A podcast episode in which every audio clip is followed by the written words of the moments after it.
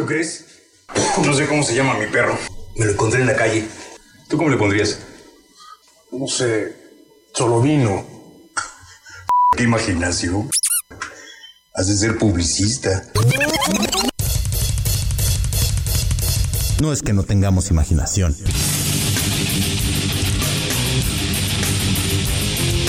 Simplemente es el programa sin nombre. A través de XR57.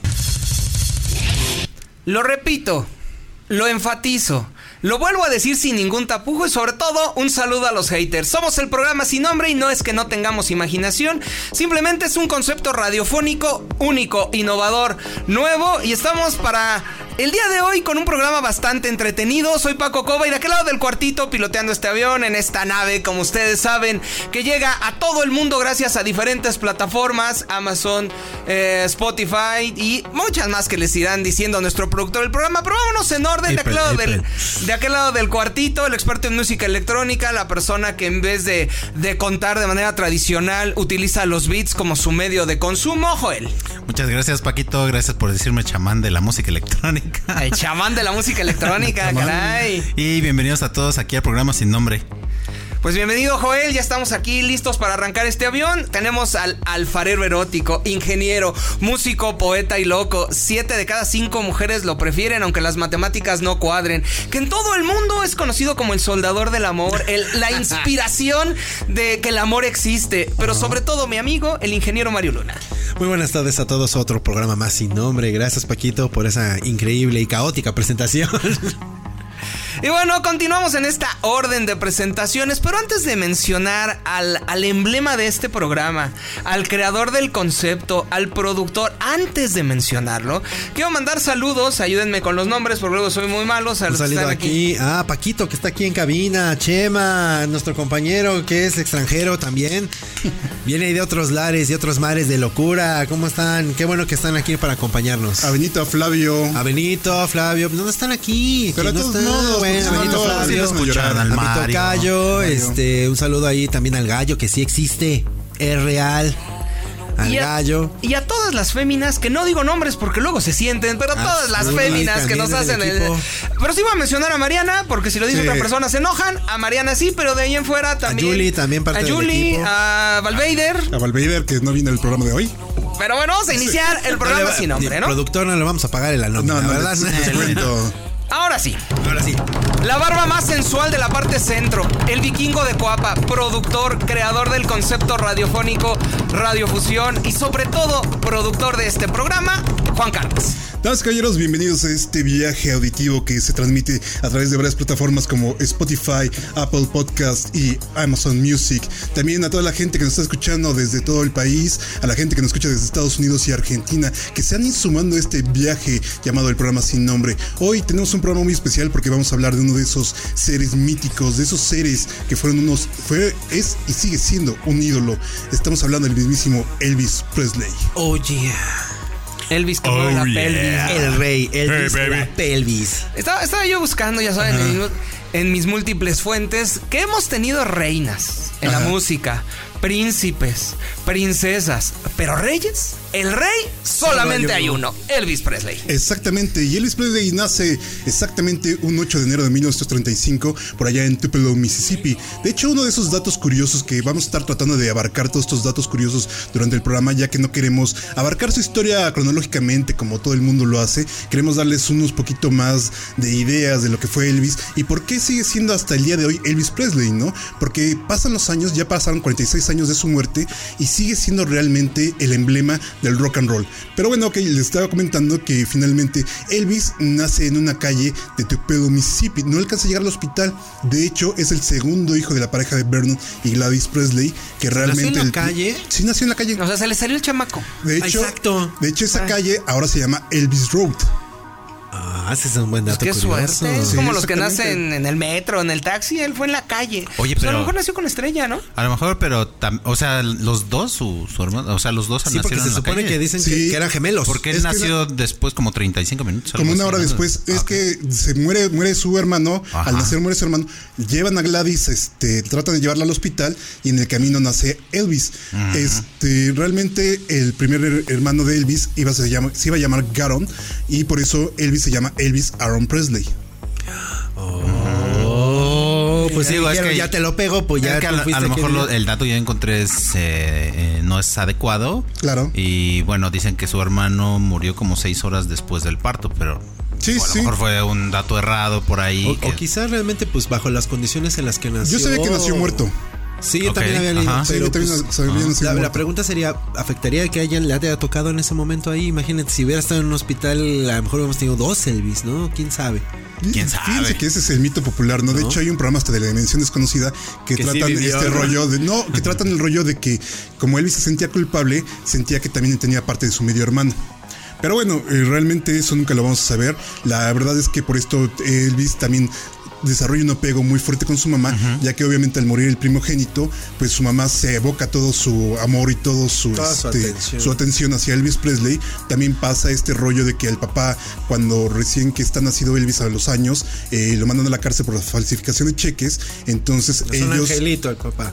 Pues realmente fue una persona que se, se dedicó a la agropecuaria, a la parte agropecuaria, que realmente no tenía recursos, por eso vivían en Tupelo, Mississippi. Ustedes deben de saber que Tupelo, Mississippi realmente es una, este, es un lugar de gente negra, ¿no? Entonces vivir con los negros pues ya era lo más bajo en esos momentos para Estados Unidos. Sí, aclaramos que esta situación estamos en un contexto donde Claro. los negros eran segregados en comunidades Claro, en los 50. que no se les los 30s, permitía. 30s, ok. En los no se les permitía ni vivir cerca de los blancos Sí, ¿no? ni tener casas parecidas a las de los blancos. Exactamente. O sea, eso es Sí, importantísimo entender que si tú como blanco llegabas ahí es porque o te persiguió la policía o estabas completamente en bancarrota. Era Exacto. un- es un sector muy. Bueno, era un sector muy Muy segregado. segregado, muy- sí, Exactamente. claro.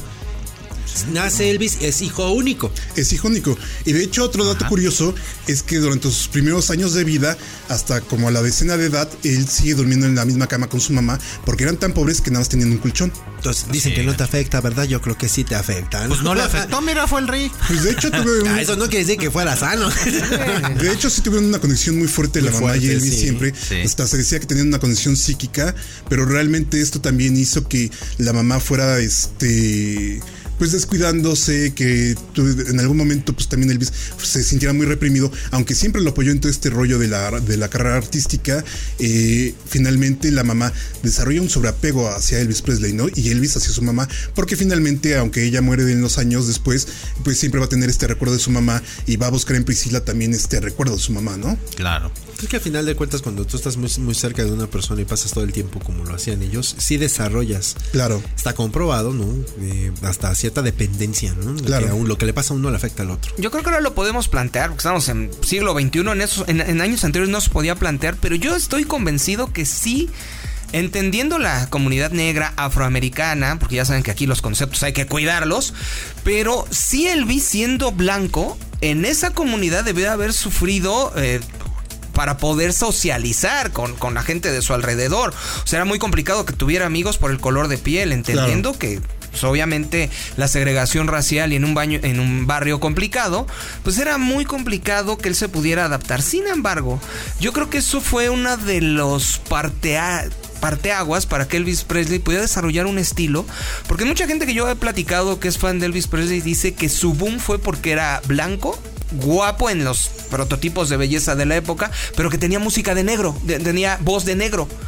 Entonces era el producto perfecto. Y ese timbre de voz, a pesar de que lo traemos de nacimiento, el contexto, pues, le tuvo que haber ayudado de alguna manera para ir puliendo o ir entendiendo estas cosas. ¿O cómo lo ven ustedes? Sí, lo que pasa es que finalmente, como lo comentaba Mario, no es uno de estos ministros de la comunidad negra el que permite que la familia Presley se acerque a toda la comunidad Exacto. este, afroamericana y es ahí donde Elvis hace el primer contacto con la música. A través ya que, de las alabanzas. Ah, exactamente, a través de las de ir a la iglesia, escuchar las este Alabanzas afroamericanas. Las alabanzas de- afroamericanas. Que derivaban de lo, del presbiterianismo.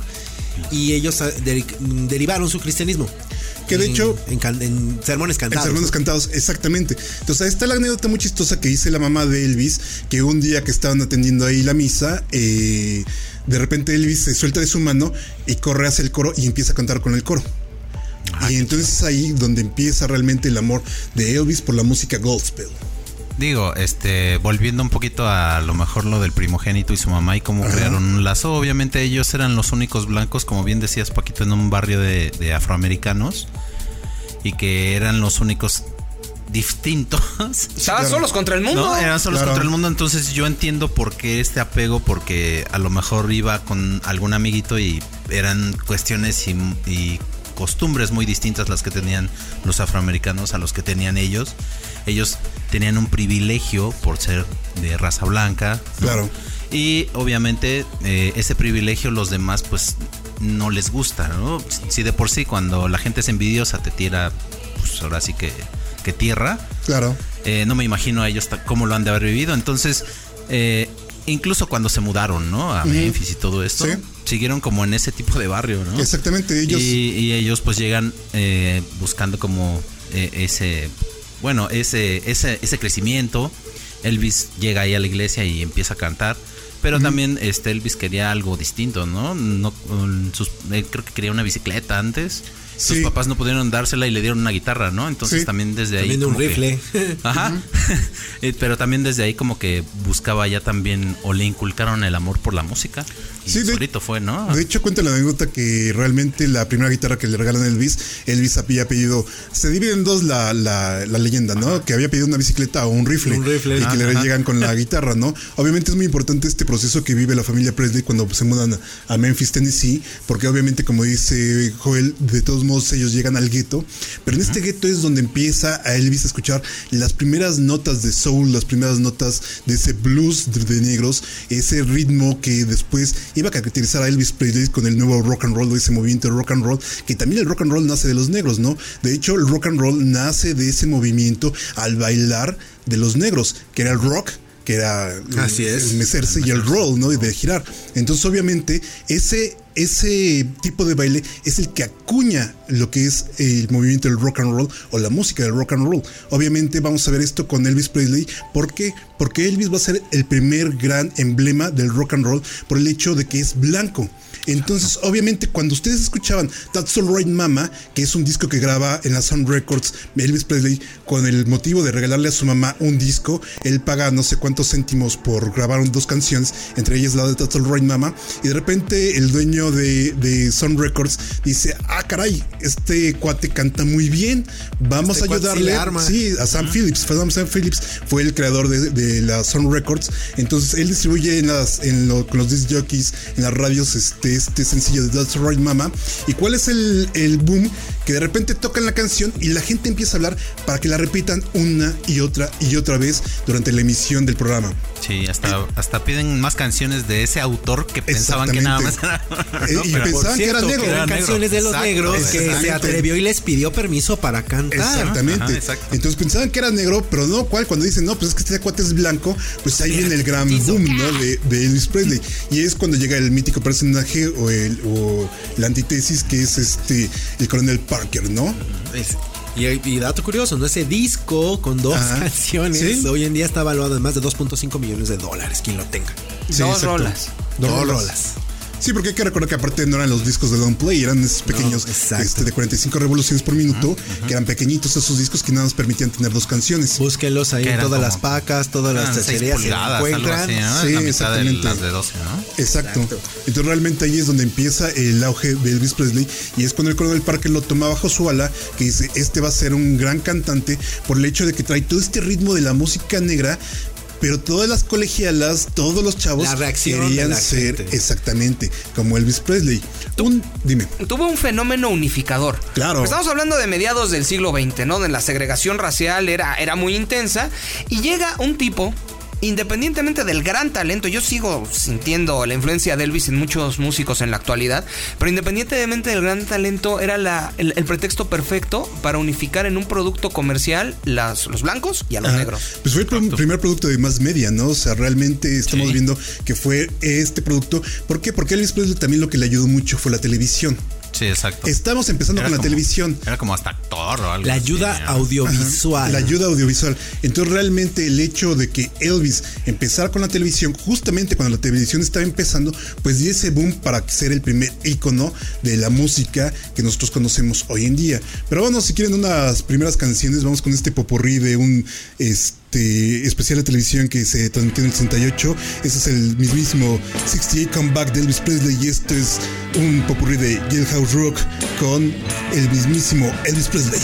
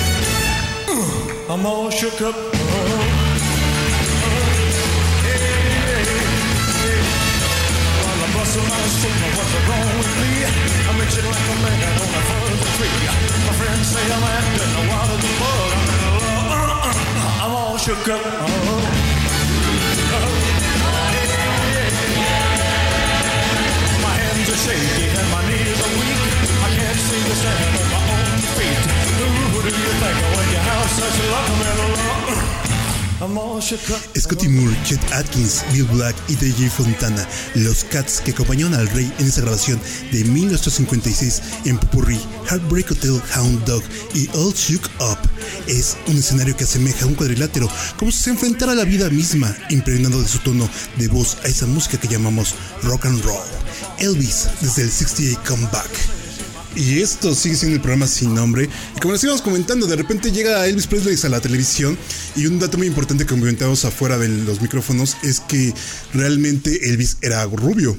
Elvis era rubio y se pintaba Ah, sí, el cabello por el hecho de que le encantaba Chuck Berry, entonces se pinta el cabello de negro. De hecho, un dato más curioso de esto es que el tinte que utilizaba se llamaba Black Velvet.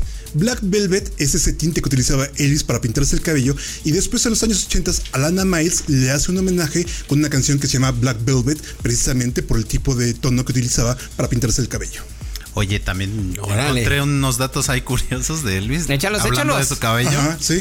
Que dice que usaba tres aceites diferentes en su cabello, ¿no? Ajá, sí. Sí, cierto. Que enfrente se ponía como, pues algo así. Aceite de para- castor. No sé, para que se le pusiera duro Ajá. el, el, el copete. Sí, que era como goma antes, ¿no? Ajá. Ajá. Arriba se ponía crema y en la parte de atrás se ponía vaselina para que quedara así bien chido el cabello. Antes no se le cayó. Antes no se le cayó. Y también Bueno, luego se después de pintó como de, de pelirrojo, ¿no? También hubo un tiempo. Un tiempo, que- sí.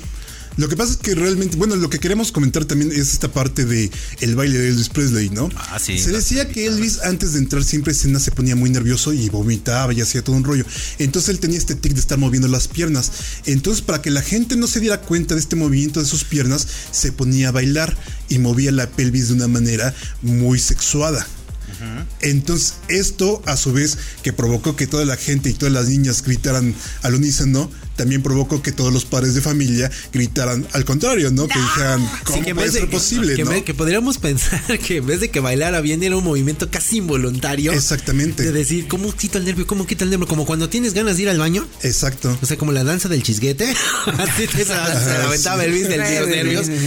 Pero parece entonces ver que un hombre o alguien se moviera así en televisión. Ah, no te atrevas. Y en una sociedad clasicista, ¿no? Claro. Veníamos de las de la de la De posguerra. la posguerra. Pues ¿no? veníamos de este rollo de, de Eisenhower, ¿no? Finalmente, como les hemos contado muchas veces, a lo, a lo mejor tendríamos que hacer un programa de Eisenhower para De- contar para realmente todo este rollo de, la- vivió, de Estados ¿no? Unidos en lo que se vivió. Y veníamos de este lado de que la gente era muy conservadora todavía, pues eran de buenas costumbres todas las familias, las familias iban los domingos a la iglesia. Entonces, realmente el hecho de que la televisión, este, se pensaba que la eh, televisión iba a pervertir a toda la juventud, ¿no?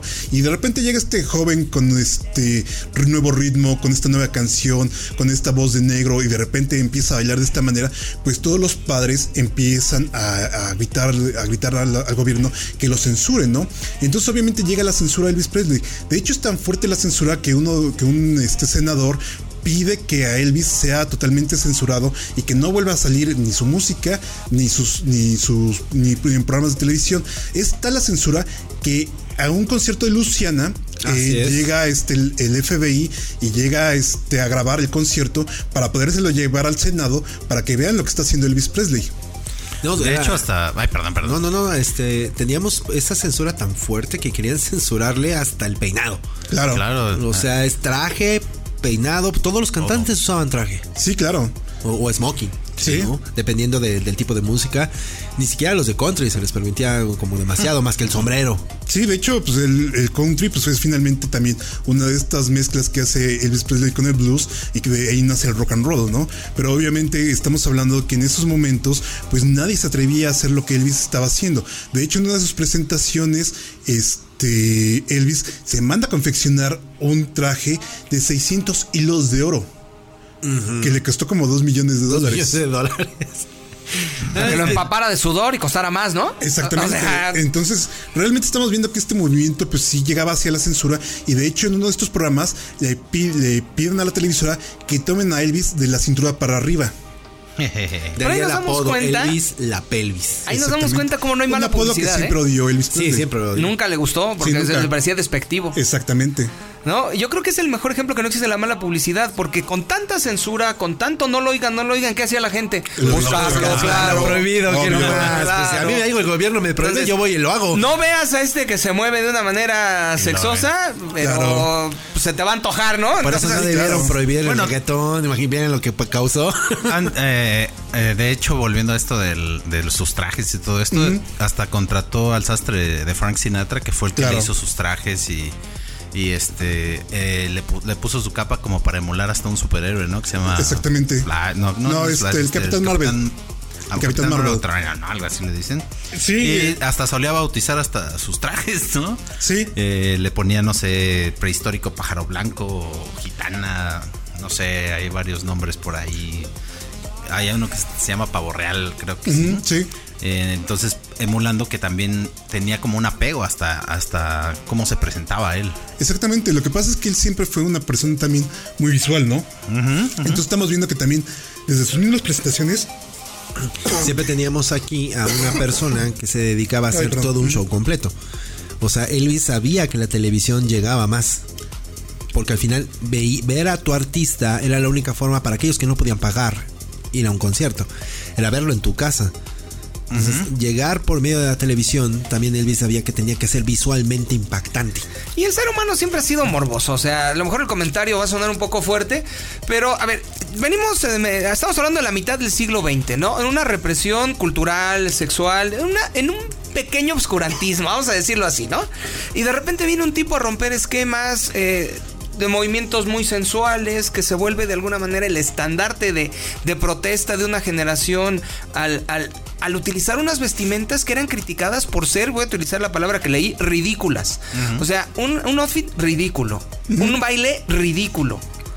Una voz muy bonita, pero todo lo demás era ridículo. Pues eso, lejos de, de ocultarlo, de sepultarlo, empezó a crear un mito. No, y hay que recordar una cosa también, ¿no? O sea, finalmente estamos hablando que él venía de un sector social pobre, ¿no? Entonces, cuando él empieza a tener este dinero, pues como todos, ¿no? Se vuelve un naco, o sea, finalmente, Eh, claro. es que eso ya como a, a los Sí. güeyes del norte que de Claro. repente traen sus camionetas Sí. bañadas en oro, sus Sí, pistolas doradas. Porque le- un pobre le das dinero y ¿qué va a pasar? Él traía sus trajes rosas, Ajá. sus trajes de oro, sus Cadillac rosas, que el. Cadillac no se sea rosa, ¿no? Lo mandaban Lo mandó a hacer. De para hecho, su es- mamá, le llaman ¿no? el Cadillac de Elvis, el dorado. Y entonces representaba el movimiento y el cambio que tanto necesitaba la sociedad para respirar Claro. un poquito de la represión. Digo, tanto así que este, él le gustaban mucho los carros, ¿no? Ajá, sí. Sí, claro. Y se compró primero un Lincoln o algo así. Le- Lo primero que hizo también con los carros le regaló a su mamá el Cadillac rosa. Exactamente. Cadillac rosa. Pero no nada más a su mamá, se lo regalaba luego también a sus amigos Sí, y hasta sí. desconocidos les regalaba carros. Sí, de hecho, Luis era- ¿qué, hace, qué hace la gente cuando ve eso? Ah, esto no. No, pues a la iglesia que él iba le construyó todo el edificio, Ey. le regaló también un Cadillac al pastor, le regaló a todos los feligreses, aunque son un carro. O sea, Elvis era muy conocido por, por ser una persona que gastaba exorbitante. Era muy dadivoso. Era muy dadivoso, Exacto. pero a veces De hecho, ridículo. De hecho, compró rollo- como 100 carros, ¿no? Al- Sí, de hecho, Más de 100 carros. lo más importante es que compra Graceland. Graceland. Ajá, es esta la mansión casa. donde hasta el día de hoy ah, cohabita este, sus papás y él. Obviamente ya ellos este, en el cementerio de, Graceland y este ya se volvió un museo. Pero en ese momento pues fue comprarles una mansión a sus papás. Exacto. De vivir con su mamá en un colchón, dormir en un colchón, en les una- compra una un mansión. cuartito. Es increíble, ¿no? Lo que se puede lograr. Exactamente. Bueno, pero ahí se ve, ¿no? También Cuando- es parte de su mito. Cuando te llega el dinero y este, pues nunca lo tuviste, Claro. dices, ah, pues ahorita me voy a comprar todo lo que lo que no me pude comprar cuando estaba chavo, ¿no? Claro, O- exactamente. Y finalmente estamos viendo que este rollo, pues también lo promovía mucho el coronel Parker, ¿no? El coronel Parker va a ser esta persona que va a reprimir a Elvis Presley, ¿no? Estos primeros años que nosotros vemos de Elvis Presley, del 56 a más o menos el año 58, 59, es el boom de Elvis Presley cuando Elvis Presley proponía realmente un estilo de moda, un estilo de música, pero después ¿qué pasa? Que les empiezan a prohibir que se presente en la televisión. Entonces obviamente para contrarrestar todo este rollo, el coronel eh, le dice, ¿sabes qué? Pues ahora te vas a vestir de frac y no sé qué, y estos trajes. Y de hecho es esta presentación que se dice que Elvis estuvo muy descontento con esta presentación, es cuando se presenta en un programa y canta la de Hound Dog a un, eh, un perro, este, un perro sabueso, ¿no?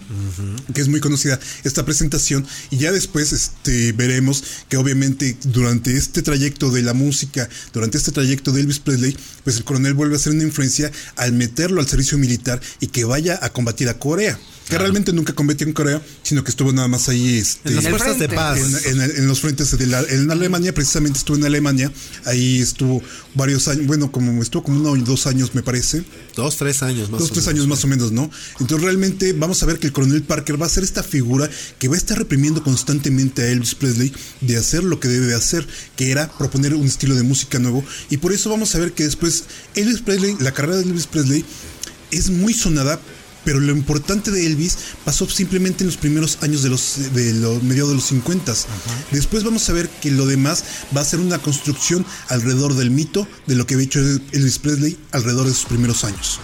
Lo gracioso aquí es que al momento de que vieron, bueno, retomo eh, lo de cuando él entró al, al servicio militar, Sí. mucha gente se opuso a que él eh, fuera reclutado en el, Claro. en el, sí, en el ejército y que fuera ahora sí que la guerra. Tanto así que hicieron movimientos y este llegaron a protestar así Afuera del Congreso. Congreso para que él no fuera. Entonces ahí ya se veía el impacto que tenía Elvis con toda la gente.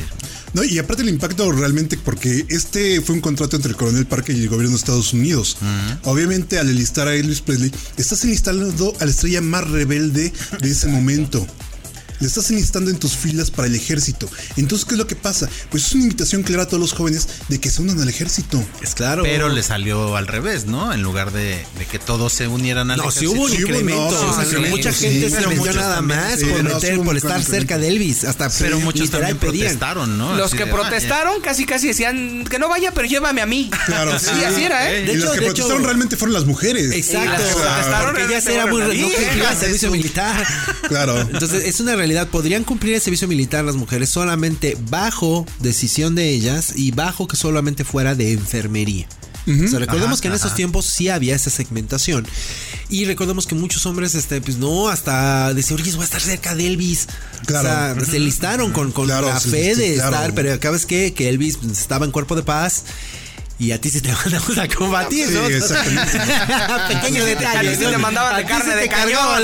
De hecho, se hizo una película para pasarla en todos los cines en el momento de que le cortan el cabello a Elvis Presley. Sí, se Cuando pasaba en le, todos los Cuando le cortan ese gran copete que siempre utilizó, se lo cortan y se lo dejan casi a ras para que realmente cumpliera con su servicio Pero militar. realmente ese fue un movimiento maestro de- Claro, del, de Parker, coronel sí, Parker. claro. Porque, Sí. primera, uno, callas los rumores de la censura. Ajá. Le dan una lana al coronel porque él se llevaba el sí, 80% de todo lo que ganaba Elvis. Sí. Le das a- al tío Sam contento. O sea, fue magistral ese Sí, sí, movimiento fue del un- fue un coronel. movimiento ¿eh? magistral realmente. Realmente este rollo de que se enlistara en el ejército pasó de ser el enemigo público número uno a ser el símbolo de- del ejército de Estados Unidos en ese momento. Para el tío Sam, ¿no? Exactamente. Vamos a una segunda canción de este pequeño concierto que dio ahí en el International Hotel de Las Vegas. Esto es Suspicious Minds a través del programa Sin Nombre. Qué rolón, escuchen eso. I can't walk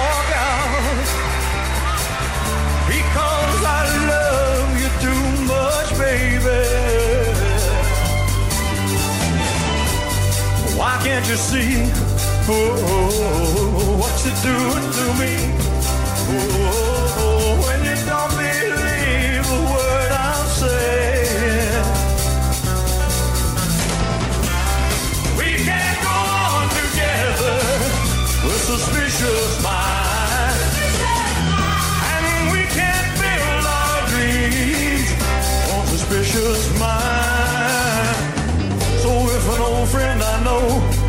Shove it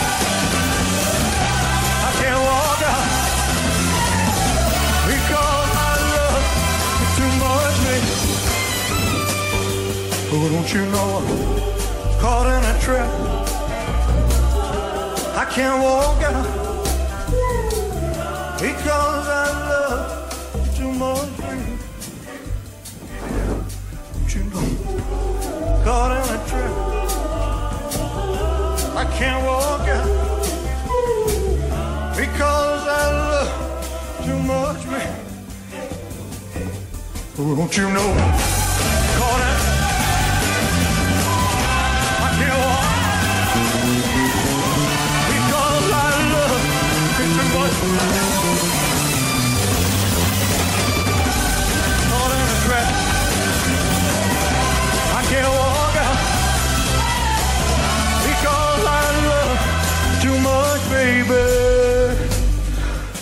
Don't you know? Caught in a trap. I can't walk because I Bajo la producción de Chip Momon, en el último testigo del reinado al sonido USA, allá en el 69, Suspicious Minds, momento deliciosamente rítmico, donde la sospecha de rabia apasionada y maravillosa son el protagonista, Elvis en versión viva. Ay, qué rico. Y ese Por algo es es el rey, ¿no? Sí, no, o sea, Es- finalmente. era un genio musical. Digo, aquí el rey del mambo, pero no tiene nada que ver. Esta es una de las últimas canciones que él grabaría, pero ahorita vamos a ir después de, de hablar de todo este ahí, rollo. vamos Vamos, a a llegar a ese ahí. punto, ¿no? Espérenme, ¿no? Pero realmente fue muy difícil de escoger la, la música para el programa de hoy. ¿De Porque tiene muchas canciones Tiene muy buenas. Entonces quisimos hacer un pequeño balance de lo primero, lo último, y vamos a regresar con después la última, la última canción que vamos a tocar en este programa. Es esa canción que se me hace muy emblemática de él, que finalmente, aunque él no lleva la autoría, la interpretación que él da y en el momento histórico en que se da esa canción va a abrir todo un rollo totalmente diferente para Elvis Presley. Pero bueno, Oye, oye, perdón, perdón, Dígame. que te interrumpa. Dígame, dígame. Eh, por ahí encontré que mm, él no escribió ninguna de las canciones, pero tú me dijiste algo hace Sí, rato, ¿no? este, realmente él escribe la de That's Alright Mama, escribe Ajá, la de. Sissy Rider, que es la canción con la que habría en la última etapa de sus conciertos, y también a este, hay una coautoría que también se le da de una canción que no me recuerdo el nombre, pero realmente él nada más participó en tres canciones en la este, escritura de esas canciones. Todas las demás son. Todas las demás sí, exactamente son covers. Por ejemplo, la de Are You Lonesome Tonight, este es una canción que se toma de una de una de una obra de Shakespeare. También o este ¿Cuál es la otra? Is Now or Never es una versión de O Sole Mío, ¿no? Ok. Que Que esa canción, finalmente, perdón, es que ahí viene el dato curioso, Ajá. ¿no? Esa canción le gustaba mucho a la esposa del presidente de la disquera. Entonces, el, el coronel Parker le pues, pide que hagan esa canción al estilo, bueno, hagan una, una versión de esa canción para que Elvis la cante, para que la esposa del presidente de la disquera esté contenta. Obviamente. Digo, aquí lo que encontré fueron que, eh, que grabó más de 600 temas. Entonces, ya grabar 600 temas, No, no o sean sea, tuyos, pero con tu voz, deja- con te- la voz de Elvis, obviamente en ese momento, obviamente, pues fue el boom. Y eh, también Mira. algo que encontré era que no, no fue músico, Te voy a- como te- de conservatorio y que tocaba de oído, ¿no? Exactamente. De hecho, Elvis tampoco sabía leer las partituras. No, eso, pero él tocaba casi 12 instrumentos. Exactamente. Ajá, ajá. Sí. De a oído. Que de eso hay que entender. Que él no tuvo estudios. No, y aparte tocaba en una octava este, muy importante. la- las notas musicales que él daba era una octava que casi nadie podía llegar tampoco. Entonces, fíjense, nada más. Fíjate. Fíjate, fíjate. Fíjate, grabó 784 canciones Su máquina. e hizo 1684 conciertos a lo largo de su vida y realizó 32 películas, de las cuales vamos a hablar en este momento. Hay que recordar que estamos hablando de que Elvis se va a esta parte de, de Alemania durante la guerra de Corea. Elvis regresa, en el momento en que Elvis regresa, regresa hasta con novia, ¿no? Regresa con Priscila Ann Beaulieu, que, Que la conoce precisamente ahí en la Perdón, perdón por desviar la tangente, pero tenía como 14 años, ¿no? La Tenía 15 chaparrita. años, tenía 15 Sí, ¿no? años. Eran De otros hecho, tiempos, vivías menos. No, No, pero de- de todos modos era, era mal visto, ¿no? Era mal visto, de hecho. niña. Eh, de hecho, pide su- a sus papás permiso para que ella pueda viajar a Graceland y obviamente ella pueda convivir ahí con Elvis Presley, porque obviamente él les, les dice que sus intenciones es de matrimonio, ¿no? Entonces Sí, que pero le es que permitan aparte no es lo mismo a cualquier cuate que a Elvis Presley. claro, o sea, sí. yo también, o sea, También. Aquí Bueno, nos. Paco Coba le pide que haga eso a alguien y le dice, no, ¿cómo crees? Bueno, ya pero, en prisiones. pero hasta Elvis Presley tuvo que esperarse 7 años. para Sí, casarse. Exactamente. Pero no lo Bueno, ya, entambaron. No ya, entambaron. Volvamos a las películas, perdón. Entonces finalmente eh, Elvis regresa con esta mujer que va a ser el amor de su vida finalmente, pero eh, al momento en que regresa de Alemania, Elvis su carrera ya está destruida. ¿Por qué? Porque llegan los Beatles, llega la invasión británica a Estados Unidos. Entonces durante todo ese tiempo que estuvo en Alemania, se le el coronel Parker le prohibió hacer cualquier tipo de disco porque él no estaba presente. Entonces, realmente lo único que se hizo fue volver a, a volver a lanzar las canciones que ya había de Elvis. Entonces llega la revolución con los Beatles, con todas estas bandas ya se oye inglesas, viejito. y ya se oye viejito. Entonces, Elvis lo que hace es que hace un disco que se llama Elvis Com Elvis Elvis, Elvis is is back. Back. Elvis is back y ese disco es el único último o el último disco que tiene una propuesta musical de Elvis Presley. Pero en ese momento el coronel le dice, no, no, no, entonces espérate, espérate, espérate. Esto de la música como que no está dejando lo mismo. Vamos a, no- vamos a hacer un contrato con la Metro Goldwyn Mayer para que hagas películas. Va, va, y en va, ese momento empieza una serie de películas de las cuales por cada película cobraba un millón. Claro. Digo, ahorita suena poco, pero en esos Es años era una fortuna. millón. una- Era decir hoy en día 500 pesos de hace 20 años. Exactamente. Ah, un millón me los gasto en una comida, amigo. Sí, no. No, o sea, ¿tú crees Sí, pero de los de, de los bolívares de Venezuela, dices. También si invitas a todas, a todo tu arema, tu yate, pues es obvio. Exactamente, no. No, lo que sí encontré es que eh, en esas películas él recaudó más de 180 millones de dólares. Sí, exacto. Que era una fortuna incalculable en aquel entonces. en Exactamente. momento. Y hay que recordar que también el coronel Parker era un especialista del marketing. Entonces Sí, él vendía en todo. ¿no? O sea, vendía desde Pósters, muñequitos, tazas, plumas, todo. este pins y aparte también vendía la otra parte. Si odiaba a él, si odiaban a Elvis, también les vendía. Yo odio a Elvis, ¿no? Sí, Entonces, esa era la doble yo- espada con la que atacaba este cuate. Elvis Presley hasta es una marca registrada, ¿no? Exactamente. Y todo lo que vendas te- Entertainment, tienes sí. que pagarle una Claro. cuota y tienes... No, sí, sí, sí. Sí, no, es un rollo. Entonces, realmente, cuando entran en estas películas, pues estamos viendo que hacen 32 películas que, como decía Paco Coba, ¿no? Son muy malas. Son malísimas. Todas son Yo- Todas. No, fíjense que yo creo que la única película que es buena es la de King Creole. Esa película de King Creole, él no es el protagonista per se, es como el. el- el- Y lo dio porque era el segundo. es, es el segundo, pero aparte, como que ahí le dejaron este, interpretar un poco más. Aparte, el director de esa película era el mismo director de este, Casablanca. Digo, hace rato mencioné esto, ¿no? A lo mejor no, no era el mejor artista, No, no, no. pero los directores de cine lo buscaban mucho para lo mismo, ¿no? Exactamente. Él me va a dar este visión y me va a dar. Más bien era un extraordinario artista. Lo que no era era actor. Ah, Exacto. Él quería ser como James Dean. De hecho, hubo pláticas para que él protagonizara Rebelde sin causa. Qué, qué bueno, qué, qué bueno Qué bueno que no pasó así, sí, buena aclaración eso. Es que hay que aclarar que esto era el morbo. O sea, realmente las películas no eran muy buenas. La gente en aquel entonces era como los primeros videos musicales. Iba a ver a Elvis, iba a verlo cantar. Pues finalmente eran como las películas de Elvis Presley, que de Elvis Presley, de Pedro Infante. De Pedro Infante. Exacto, Ajá. ibas a verlo cantar. Ajá. sí, Exactamente, exacto. ¿no? O sea, realmente todas las películas se basan en el hecho de que él es un personaje que canta, Ah. hay una mujer que le gusta, Y algo lo impide estar juntos. Y algo le impide, y hay algún eh, problema así, ¿no? Porque pasa de ser un piloto, pasa a ser de un buzo, es un, este, Salvavidas. un salvavidas, es X, X persona ahí en el mundo. Pero siempre canta. Pero siempre canta. Ah, siempre era como, las- era ver las telenovelas de Talía. No, es que, es que esas películas, la mayoría malísimas, valía la pena esperarte porque en esos años no podías adelantar. si en- en- en- en- Ah, en no, mejor- yo la vi en beta, ¿no? Y de repente adelantabas mucho, se tragaba la película, la, la, la videocasetera.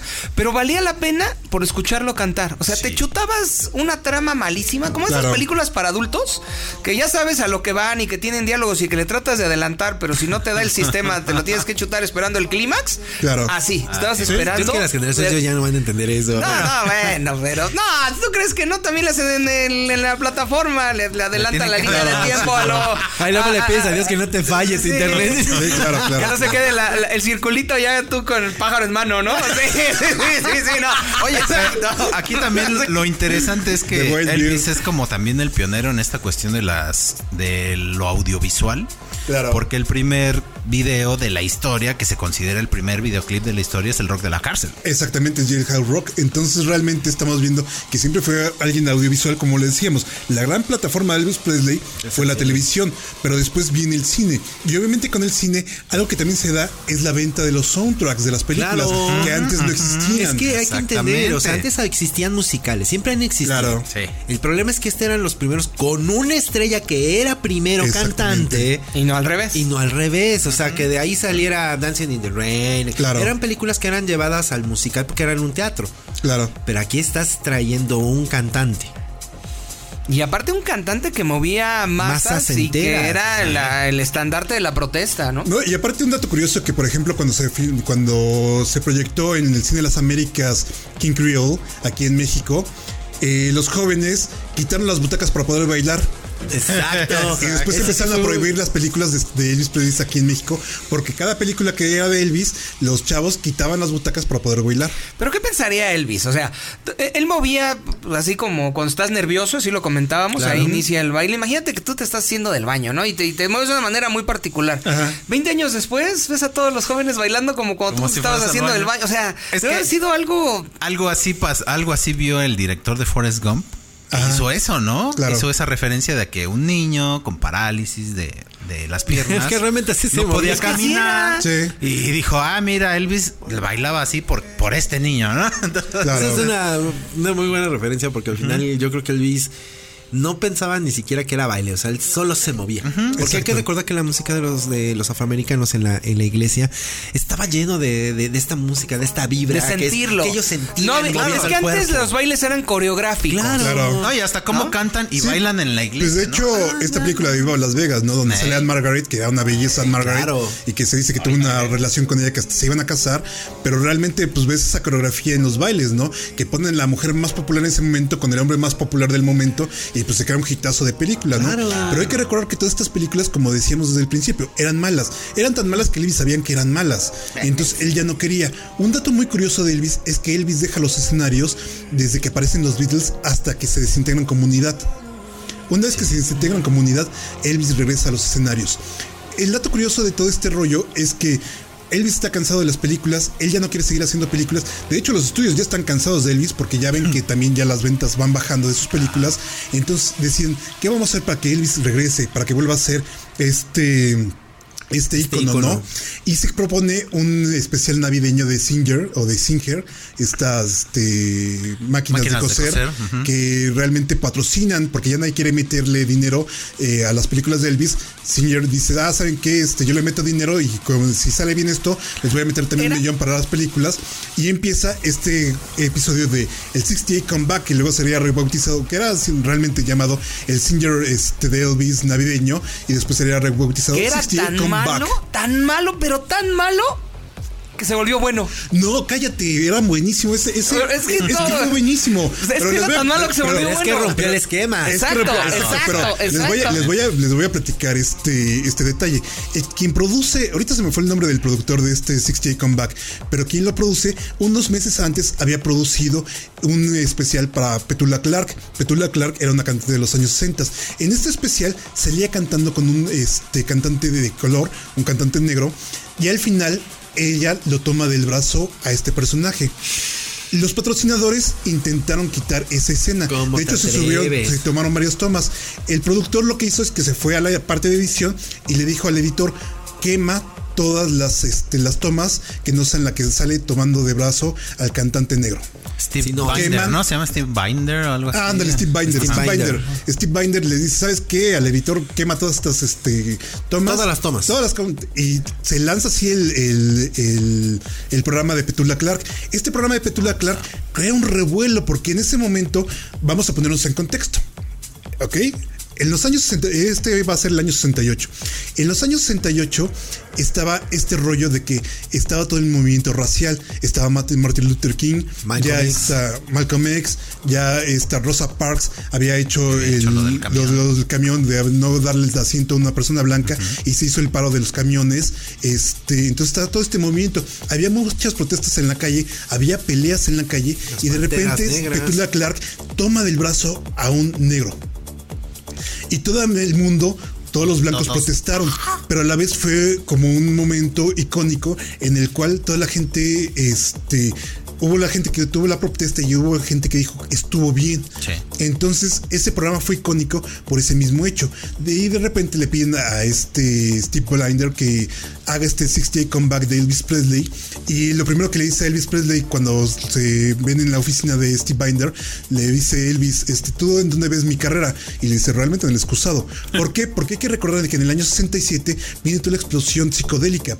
Viene el Sgt. Pepper's Lonely Heart Club Band, viene el Majesty Request de los este, Rolling Stones, viene el Disraeli Years, viene el disco de Cream, viene el Are You Experience de Jimi Hendrix. Entonces todos ya están en otro rollo totalmente Distinto adelantado. O sea, ya Elvis estaba totalmente en el olvido. Ya estaba el rock, no el rock and roll. Exactamente. Entonces lo que dice este cuate, ¿sabes qué? Vamos a regresarte a la cumbre, ¿no? Vamos a intentar volver a que estés en, en boga, ¿no?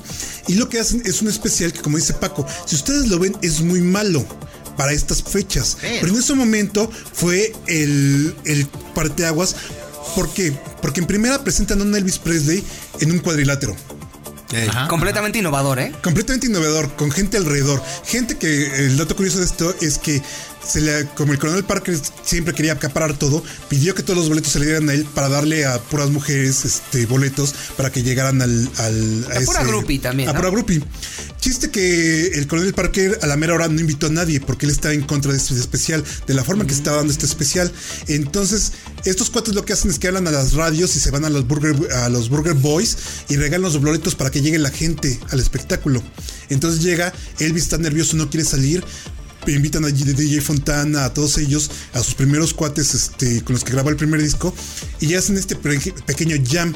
Este jam va a ser el precursor del MTV Unplugged. Es la primera vez que vemos un MTV Unplugged en este especial. Y obviamente vemos a Elvis vestido totalmente de cuero, cuero, negro. fue con ese icónico esa. Exactamente, No, fue exacto. icónica esa vestimenta y todos lo recuerdan por esa vestimenta. Entonces realmente en el momento en que Elvis se presenta con esos primeros éxitos, haciendo un jam, una sesión jam, realmente ves a Elvis tranquilo, relajado, a ese Elvis que no habíamos visto Más durante íntimo. muchos años, exactamente. Más porque él hizo toda la producción musical, o sea, la, la dejó a su gusto. Pero para esos años era aburrido. O sea, ahorita lo vemos como innovador, como Ajá. el precursor de los Unplugged y, y creo que es un éxito comercial. Es que Unplugged se Pero en esos años psicodélicos, vamos Ajá, a decirlo claro. así, donde se tenía el cambio, donde todo era alternativo y todo, regresas al origen, costó mucho trabajo aceptarlo, ¿eh? No, pero viene aparte la parte psicodélica, porque después se presenta este rollo de Guitar Man, que es donde Elvis va llegando con una guitarra, como eso, rememorando esos inicios. Después llega esta parte de la, de la represión social, donde él empieza a cantar sus canciones. Hay una parte que se censuró por ocho años, que fue la parte donde él llega a un burdel y todas las muchachas se acercan a él. Esa parte también de la parte sexual que Elvis vive. Y después llega esta parte de la eh, eh, interacción so- social, ¿no? Donde sale un negro bailando este Mother's Child.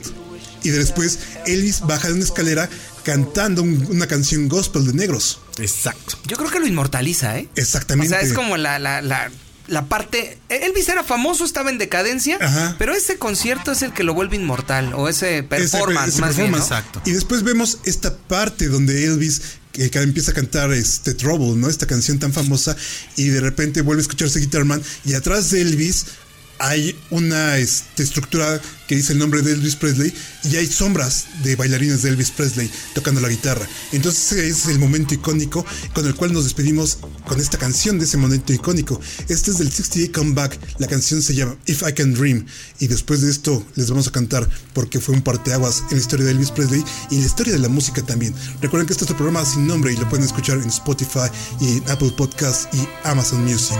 Y Mixcloud. Must be lights burning brighter somewhere. Got to be birds flying higher. Soul de Ojos Azules, escrita por Earl Brown y producida por Gladys Music para el 68 Comeback. El asesinato de Martin Luther King, la inspiración para If I Can Dream, ya que mientras un hombre tenga la fuerza para soñar, puede redimir su alma y volar. Mensaje contundente al final de la década, Elvis Presley.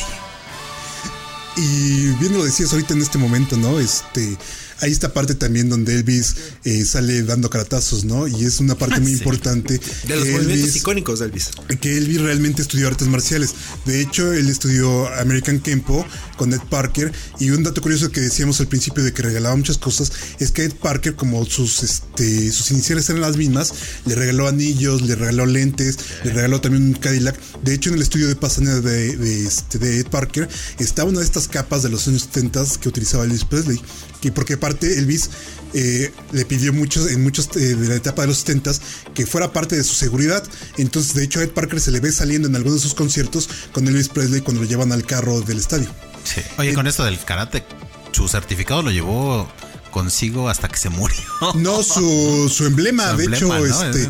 De hecho, aquí vamos a empezar con este rollo ya de la última etapa de Elvis Presley, ¿no? Venimos en esta, les decía de esta canción de If I Can Dream, pues es el hecho de que acaba de morir Martin Luther King. Él cuando están grabando este, este programa de el 68 Comeback, matan a Bobby Kennedy, eh, los ven por televisión en la muerte de Bobby Kennedy. Entonces se inspiran para hacer esta canción de If I, If I Can Dream, ¿no?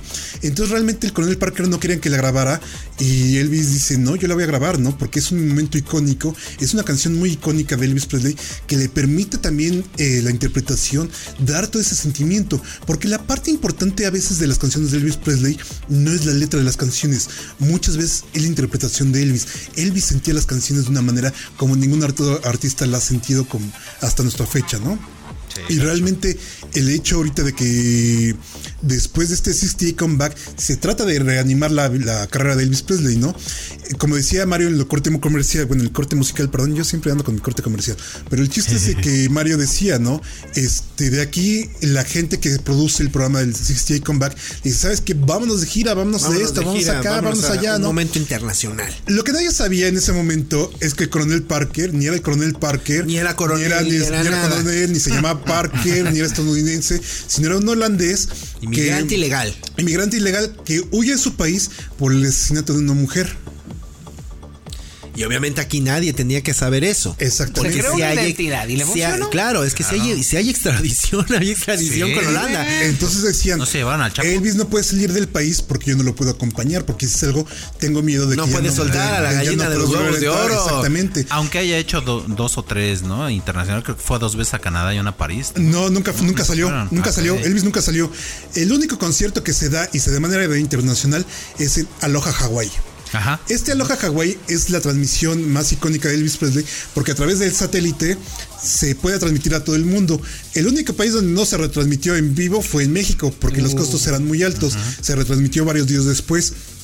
Pero, Pero realmente ya lo tenían, ¿eh? Volviendo al, al- al pionero, ¿no? De, de- de Exactamente, muchas de cosas. muchas él cosas. fue de- el, El primero que concierto. transmitió un concierto vía satélite. Bueno, Vía decir satélite. internacional entre comillas, porque es estado de Estados Unidos.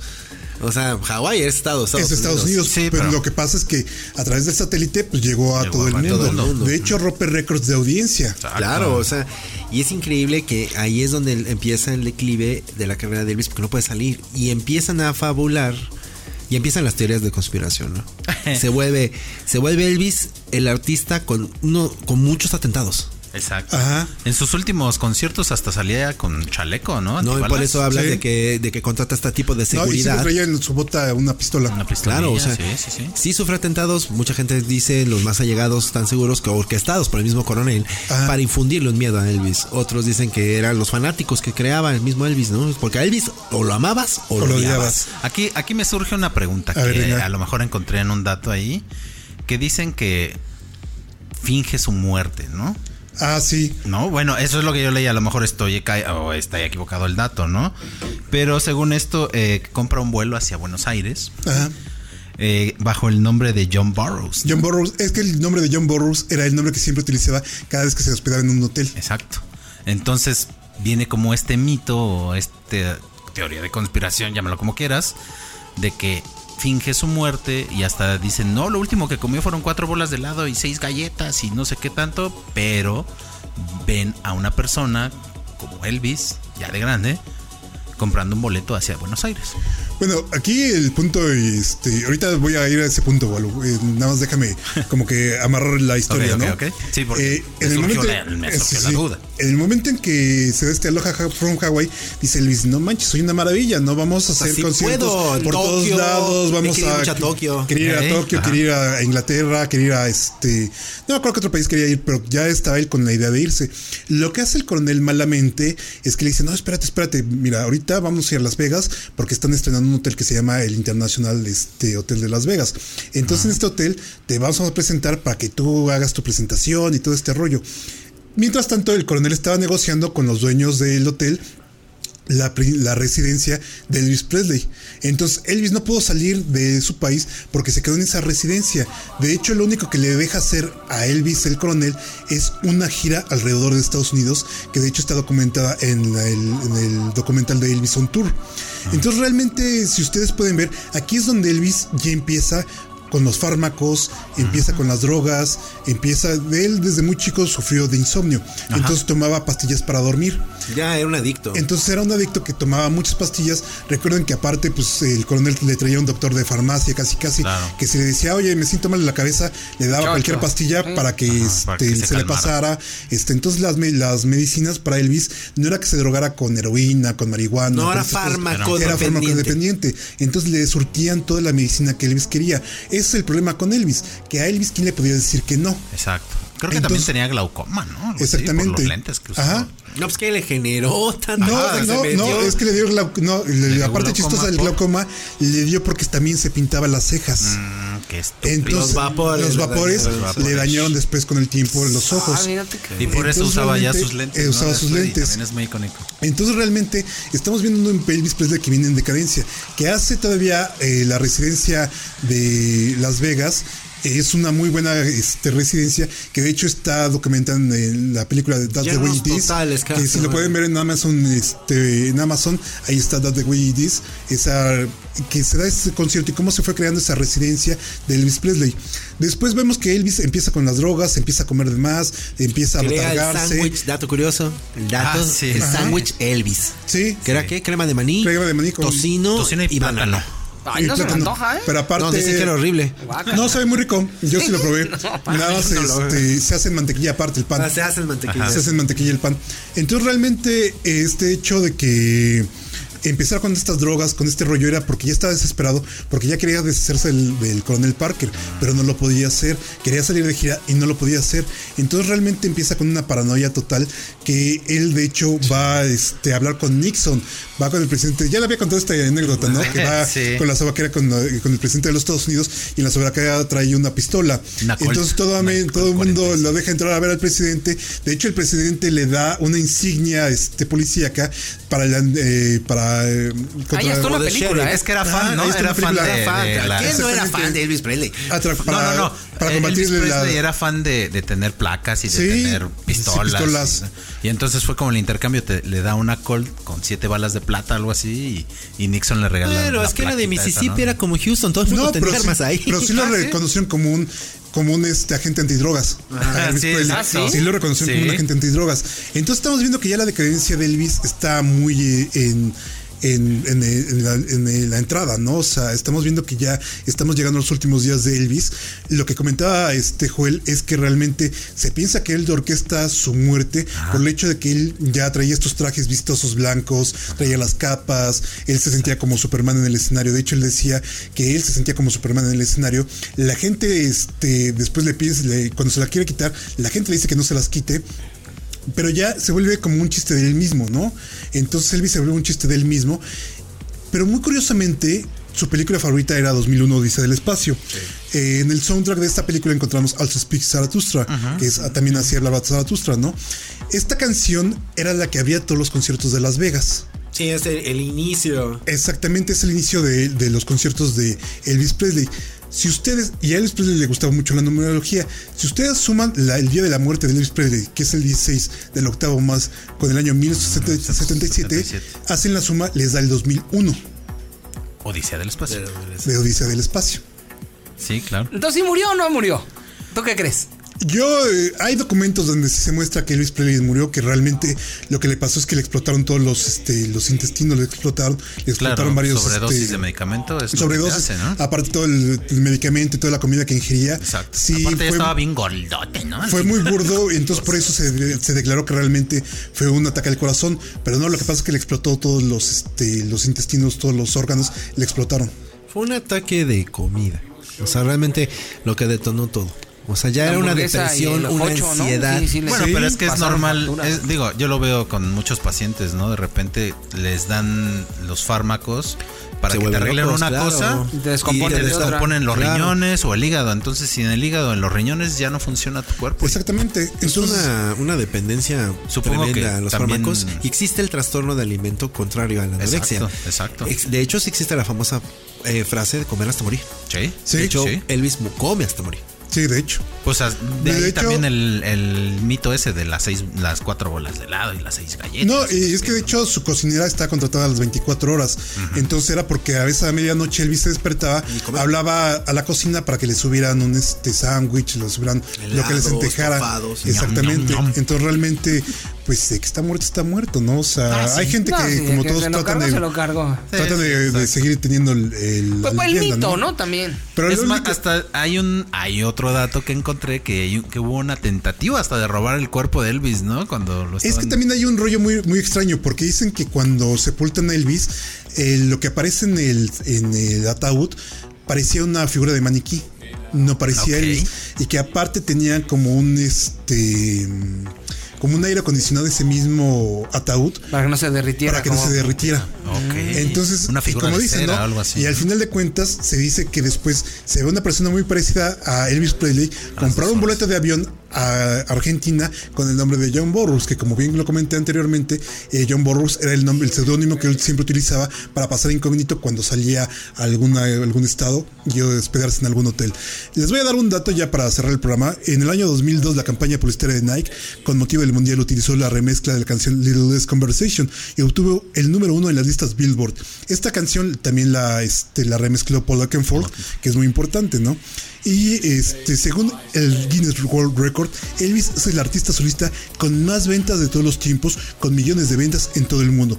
En marzo de 2022, la RIA certificó que Elvis ha vendido 146.5 millones de álbumes solamente en Estados Unidos. Tómala, papá. También hay que recordar que 13 tenemos pez ahí de un dato oro, curioso sencillos. es que también a raíz de su muerte, se- de toda la mitificación, incluso se, se dieron a la luz más de 400 casos de Ajá. supuestos hijos de Elvis. ¿No? Y como decía Paco, finalmente este, todavía puedes ir a Las Vegas y Elvis te puede casar, ¿no? ¿Qué Claro. momento te casa Elvis en Sí, Las no, Vegas? si no vas Hoy en día es uno de los iconos más vendidos, o sea, Sí, de Sí, hecho, Elvis sigue vendiendo. sigue o vendiendo. sea, Hay subastas de Elvis dedicadas. Hay Elvis altos, chaparros, Chinos, gordos, afroamericanos, japoneses. De hecho, les vamos a dejar las recomendaciones de que Coreano. está la película de Bar Rotten de Elvis, que se estrenó el año pasado. También También pueden ver en Amazon la- el, el documental que les decía, That the Way It Is, que es la parte de cuando inicia estas residencias en Las Vegas. También está eh, la película del CTA Comeback, que en la plataforma de Paramount está, este, cómo se hizo este concierto. Y hay muchas películas por ahí documentales en HBO Max. Elvis sigue realmente vivo y es como decía, ¿no? Take Care of Business, el TCB tan famosísimo, que este, de hecho algunos artistas lo tienen hasta tatuado en sus, Claro. en sus brazos. Pero finalmente, pues fue Elvis, siempre fue esta persona a quien nadie le pudo decir que no, que él mismo creó su propia estilo de vida, creó la mafia, la mafia de Memphis, que eran todos estos cuates que vivían alrededor de él y vivían a expensas de él. Y obviamente creó Elvis Entertainment, este, que es esta, Marca- esta- marca registrada.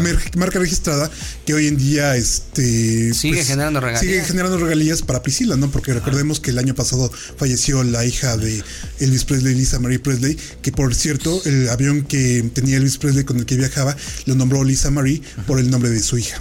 Ay, qué bueno. Entonces, Digo, fue el primero que por- tuvo un, un celular también. ¿no? Esto es todo por el día de hoy y nuestro programa de Elvis Presley y el Nice. especial de Elvis Presley, que conmemorábamos con esto los El rey. 36 años de, la, de su fallecimiento.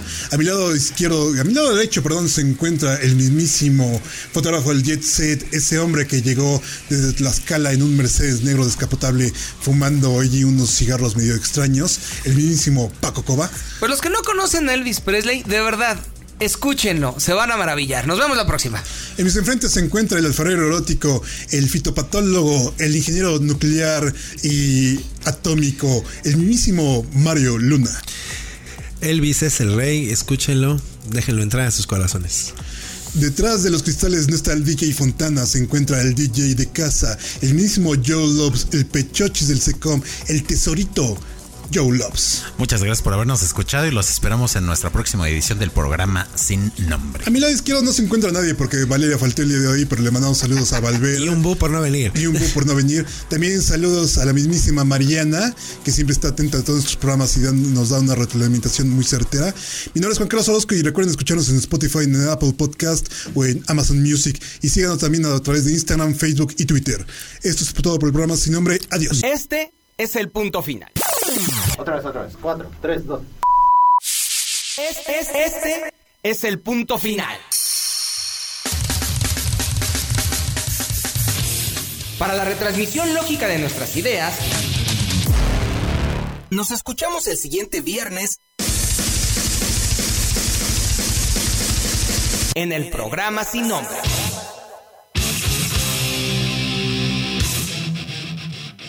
por XR 57.